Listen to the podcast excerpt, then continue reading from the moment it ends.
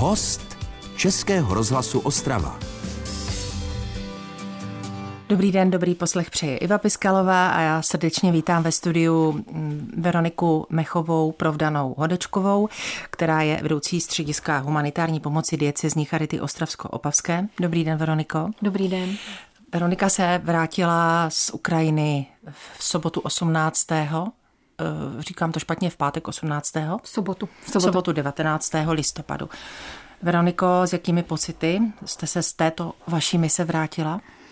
No, my jsme nejeli ještě tak hluboko na Ukrajinu, byli jsme na západní Ukrajině, ve Lvovské oblasti, na Zakarpatské oblasti, což jsou považovány za jedny z nejbezpečnějších v uvozovkách v této době, ale zrovna jsme byli v období, já na to mám nějaké štěstí, kdy eh, vlastně došlo k největšímu ataku z ruské strany na Ukrajinu, kdy teda bylo ostřelována hodně i Lvovská oblast a i letěly rakety na Zakarpatskou oblast, takže ty pocity jsou smíšené, my samozřejmě jsme expati, jsme tam chvíli, vrátíme se do svých bezpečných domovů, ale přemýšlíte hodně nad lidma, co tam jsou neustále.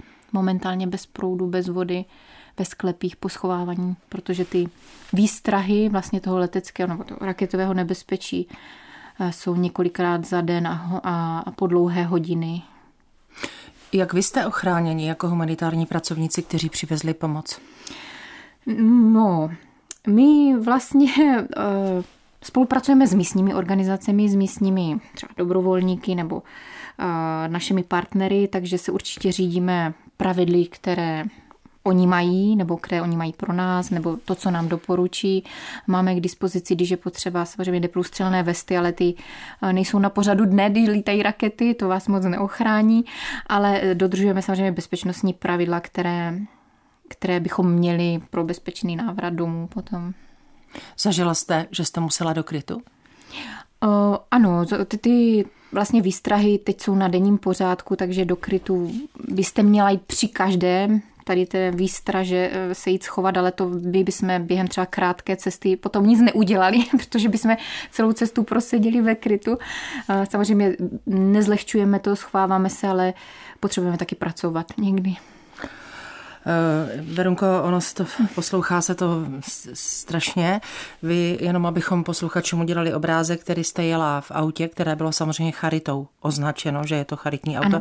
ale v případě rakety to vůbec nic neznamená.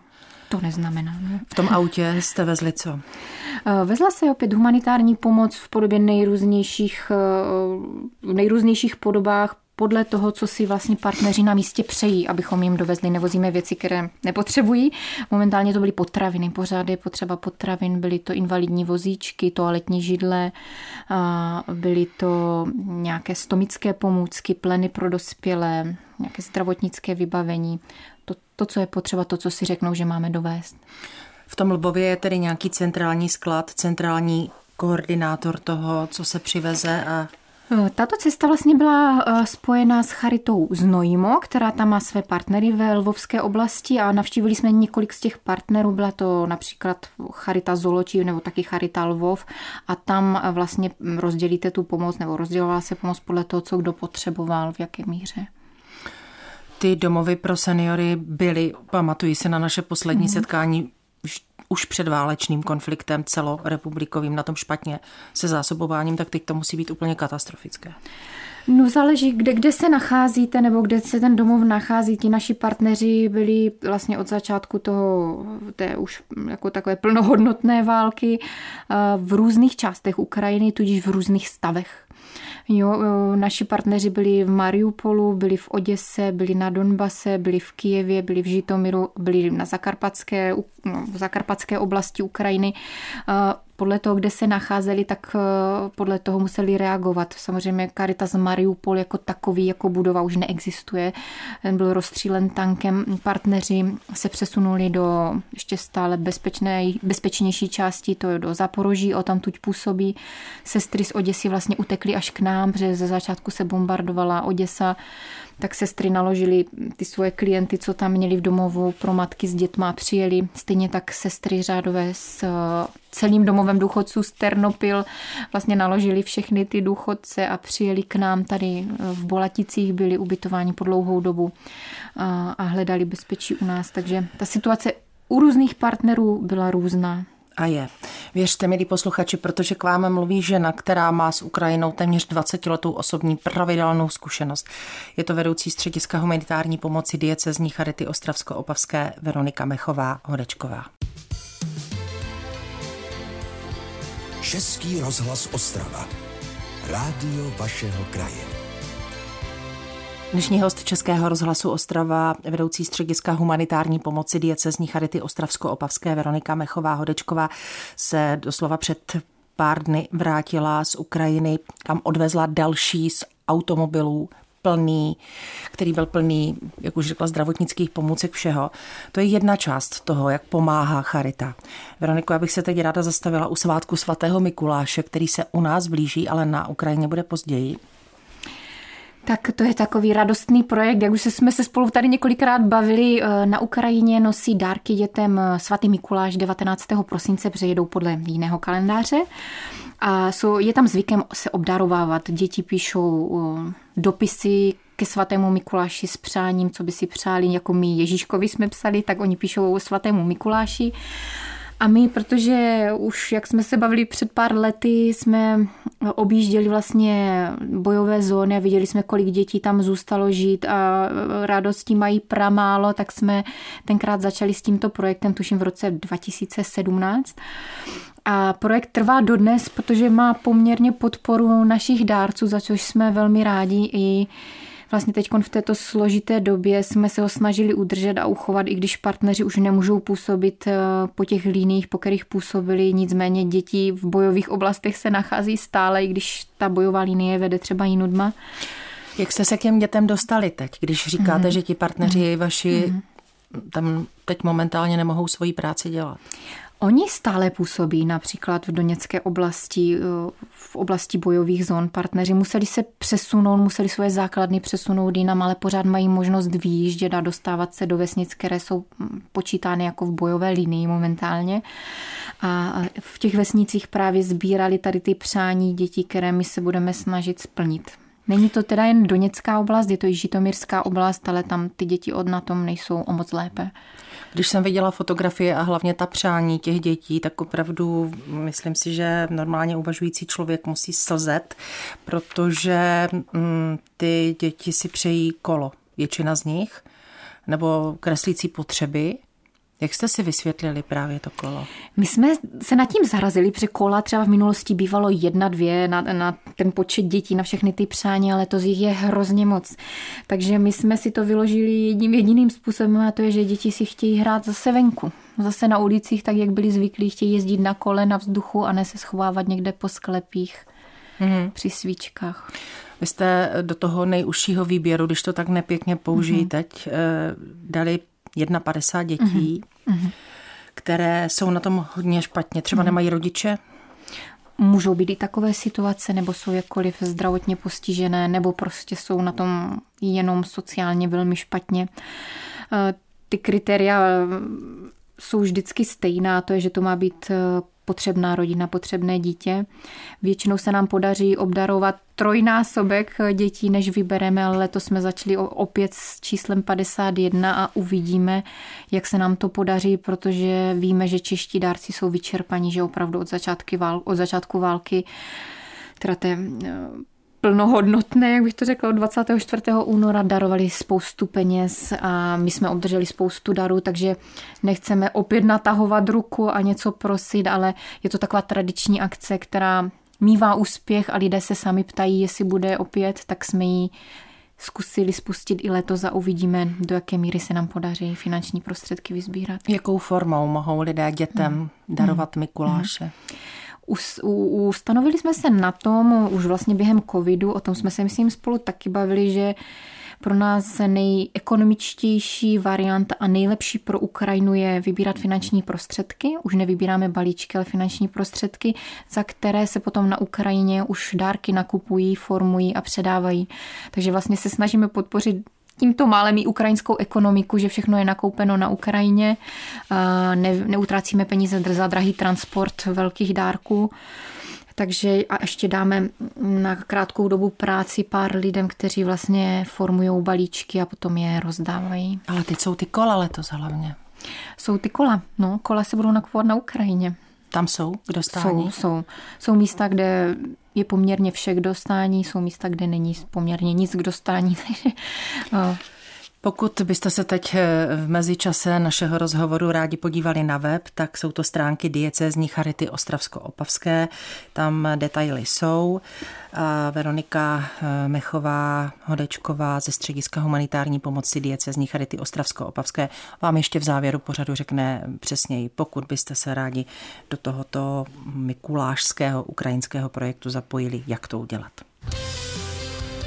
Český rozhlas Ostrava, rádio vašeho kraje. Už téměř 20 let eh, zná Ukrajinu Veronika Mechová Hudečková, která působí ve středisku humanitární pomoci diecezní Charity Ostravsko-Opavské.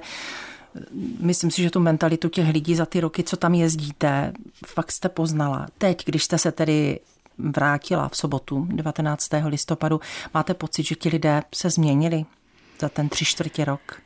Já se právě vůbec nepovažuji za žádného odborníka na Ukrajinu, vůbec bych si to netroufla ani o sobě říct, jenom tak mm, můžu ze svých dojmů něco hodnotit, protože jsou lidé, kteří tam tráví, kteří tam žijou, jsou z Ukrajiny, nebo třeba jako pan Dorazín uh, tráví spoustu času, ti můžou asi daleko lépe zhodnotit věci, než jsem já, takový pouhý tady prostředník uh, podávání pomoci lidem v nouzi, ale řekla bych, že mentalita lidí z Ukrajiny je neuvěřitelná, že jejich eh, odhodlání vybudovat znovu Ukrajinu, vybudovat znovu Mariupol, všechno obnovit je neuvěřitelné po tom všem, co zažili, jak eh, beztrestně prosatím jejich země ničena a jsou zabíjeni civilistí, děti.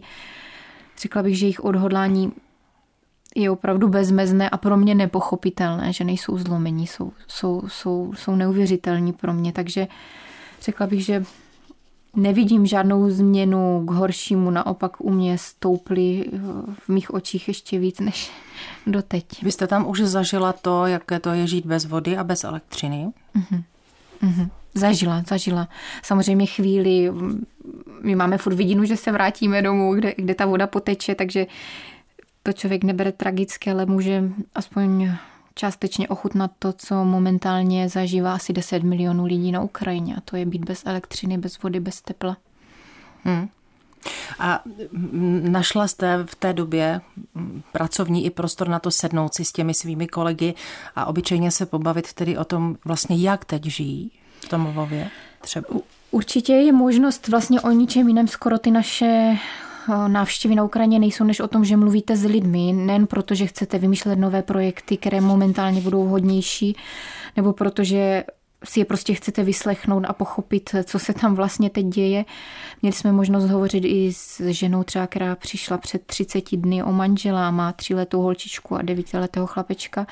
Měli jsme možnost hovořit s lidma, kteří postrádají někoho z rodiny, což je velmi těžká situace. Například manžel nebo syn bojoval a je nezvěstný. Taková rodina nejenom to, že prožívá trauma, ale nemá třeba nárok na kompenzaci od státu, protože mhm. ten daný člověk nebyl prohlášen například za mrtvého. Takže jsou různé stavy, eh, různé situace, různé příběhy, které si člověk momentálně může vyslechnout a jsou pro něho nepochopitelné. Mají nějaké informace o tom, jak jim pomáhá svět? Dostanou se k ním? Myslíte obyčejní lidé, nebo mm, myslím si, že ano, že pokud mají stále přístup k internetu, když jde prout, tak e, se můžou dočíst hledacos, protože internet je všemocný a dneska mobil s internetem na Ukrajině má téměř každý, takže e, tu možnost dostat se k informacím si myslím, že mají ta mladší generace, určitě spíš ta starší mm-hmm. asi, že mm-hmm. je odkázána na to, co se dozví. A také se hodně říkalo právě s příchodem žen sem, že jsme blízcí, ale jsme jiné v tom třeba, že ty ženy opravdu na sebe dbají i za situace, která je kritická a špatná. Potvrdíte to? No, eh, asi záleží taky, odkud ty ženy jsou. Viděla jsem přijet eh, v úvozovkách uprchlice z, z Kijeva, které opravdu vypadaly uh, perfektně. Jo? Měli dokonalou manikuru, dokonalý make-up, byly upravené, měli uh, značkové oblečení, ale to nic nesoudí o tom, jakým stresem si prošli, nebo že že se jich válka netýká. Válka se týká i chudých, i bohatých a ten stres působil na všechny. Ale viděla jsem přijet v, i v jiném stavu uprchlíky, jo? Mm. bez manikury. A když jste viděla teď mm. třeba tam ty lidi, tak ty mm. ženy, řekněme, toho vašeho mm. věku, Snaží se i přesto všechno být ano, upravené? Ano, já jsem teda byla na západní, mm. ta poslední cesta byla na západní Ukrajině a ženy jsou upravené, ano. Musím říct, že vždycky, to nevím, jestli jsem u vás říkala v rozhovoru, ale když už jsem dřív jezdila na Ukrajinu, tak vždycky na mě poznali, že jsem cizinka, tak jsem se ptala mojich kolegů na Ukrajině, čím to je. Oni říkají, tak se na sebe podívej. Ty máš džíny a tenisky, to u nás holky jako to se tenkrát moc nenos. Teď si myslím, že ano, že ta další mm-hmm. generace naopak taky už chodí pohodlně oblečená, ale, ale elegantně. Bylo to takový, takový rozdělovník, podle Jasně. čeho poznali, že nejsem z Ukrajiny. Milí posluchači, posloucháte rozhovor s Veronikou Mechovou Hodečkovou, která působí jako vedoucí střediska humanitární pomoci diecezní Charity Ostravsko-Opavské a podílí se na mnoha projektech, které mají pomoci lidem na Ukrajině. Český rozhlas Ostrava, rádio vašeho kraje. Dneska si povídáme o dění na Ukrajině, protože před pár dny se eh, z té sice západní části vrátila vedoucí střediska humanitární pomoci diecezní Charity Ostravsko-Opavské Veronika Mechová, eh, Hodečková, ale má informace a povědomí o situaci tak celkem globálně. To znamená, naši lidé se teď mohou tedy ještě podílet na akci Mikuláš. Ano, ano. Podrobnosti najdou na vašem webu charitním. Mm-hmm. Podrobnosti o mikulášské nadílce jsou na našem webu www.adoptujsi.cz. A na tomto webu také najdou informace o projektu, který stále funguje. Mikuláš je jednorázová věc, ale stále Určitě. Eh, zájemci o naši činnost tam najdou celou plejádu našich eh, projektů, které máme na Ukrajině i v Moldavsku. Eh, asi máte na mysli náš takový, takovou vlajkovou loď a to je adopce na dálku na Ukrajině. Veškeré informace jsou taky na tomto webu, takže pro zájemce, anebo samozřejmě jsme telefonicky k dispozici. Trošku to jenom doplňte, prosím, ta adopce na dálku, na čem je postavená hlavně? Adopce na dálku mnozí znají, je to projekt založený na teda finančním obdarování vybraných jedinců, nejpotřebnějších. My máme děti i seniory, máme vlastně variaci adopce na dálku pro seniory a tu nazýváme důstojný život. Děti máme speciální databázi, kterou zájemci můžou vidět právě na našem webu a vybrat si dítě, které se mu líbí, ať je to hrozné, tak to říct, a to začít podporovat přes nás finančně. My vlastně ty finanční prostředky potom předáváme do partnerských organizací, záleží na tom, odkud dítě je z které oblasti a ti potom už finance předávají do rodin. Jestliže je nějaké tam nebezpečí, že třeba rodiče užívají návykové látky, nebo je tam další nebezpečí zneužití těch finančních prostředků, tak eh, koordinátoři přímo nakupují dětem to, co potřebují do školy, uh-huh. školní potřeby, oblečení, to, co uznají za vhodné. A vy máte zpětnou vazbu potom také o to? Ano. My máme zpětnou vazbu o každém vydaném finančním prostředku pro naše dárce a nejenom, že vydáváme oproti podpisu vlastně zákonného zástupce ty finance, ale máme to i nafoceno, víme o těch dětech. Koordinátoři jsou většinou původně z dané vesnice, takže mají velmi dobrý přehled o tom dění hmm. ve vesnici, o tom, jak ta rodina si počíná. To mě stejně ale fascinuje, jak jste se dostali tam k lidem, mm, kteří jsou pro vás partnery. Jak jste je našli? Mm. To je většinou ten kritický bod té spolupráce v nějaké chudé nebo rozvojové zemi. To si myslím, že znají kolegové humanitáři ve, napříč organizacemi najít spolehlivého, spolehlivého partnera je velmi obtížné. Aby ten člověk nějak do nějaké úrovně rozuměl tomu, co děláme, nezneužíval toho, byl schopný vám vyučtovat finance tak, jak to má být, hmm. napsat závěrečnou zprávu za finance. To je opravdu velmi těžké. Většina z našich partnerů je založena na dlouhodobé známosti a samozřejmě vzájemném předávání know-how. My i jezdíme, školíme partnery vlastně napříč Ukrajinou. V tom, I teď? V tom válečném období? Napos, naposledy jsme byli, ano, školit v říjnu partnery a vlastně snažíme se jim ukazovat, jak fungujeme, jak bychom chtěli, aby fungovali, nebo jak si to představujeme naši spolupráci, jak se píšou projekty, jaký je management organizací. Takže snažíme se ty partnery i nějak díky vlastně České rozvojové agentuře na to máme prostředky, nějak budovat jejich kapacity, aby ta spolupráce byla na vyšší úrovni. Protože bez nich byste tam podle mě byli docela ztraceni. Určitě. Takhle přijet na náměstí a začít z auta rozdávat Určitě. Eh, hygienické potřeby. My máme ty partnery na různých úrovních. Může to být charita, může to být eh, nějaká kongregace, třeba sester, může, můžou to být dobrovolníci, může to být občanská organizace. My nejsme uzavření na tom, že to musí být charitní organizace, protože se nemusí osvědčit zrovna ta charitní, nebo jsou to jednotlivci, ale samozřejmě jsou ověření, prověření, protože našim dárcům zodpovídáme za každou korunu a jsme rádi, že to můžeme dělat eh, transparentně a víme, co děláme. Ale ti partneři jsou samozřejmě nepostradatelná součást naší práce. I když řada projektů začínala tak, že jsme tam jezdili my, ukazovali těm partnerům, třeba i tato Mikulášská nadílka, jak to má vypadat, jak, jak má, to mají rozdělovat. Jak mají rozdělovat, no. jak mají vypadat hmm. potom vyučtování, jak má vypadat, že každé dítě musí být nafoceno. A oni už to teď převzali a už jsou schopni to dělat sami. Tak věřme, že se i letos Mikulášská nadělka podaří a podaří se obdarovat na těch 51 vybraných sociálně velmi slabých dětí, ale stejně jako loni to byl trojnásobek, že? Pokud si vzpomínám, ano. tak je letos. Veroniko, přeji vám hodně zdraví, štěstí. Vím, že se teď z důvodu mateřských povinností na Ukrajinu asi nepodíváte hned, takže si dáte pár měsíců. Bohužel.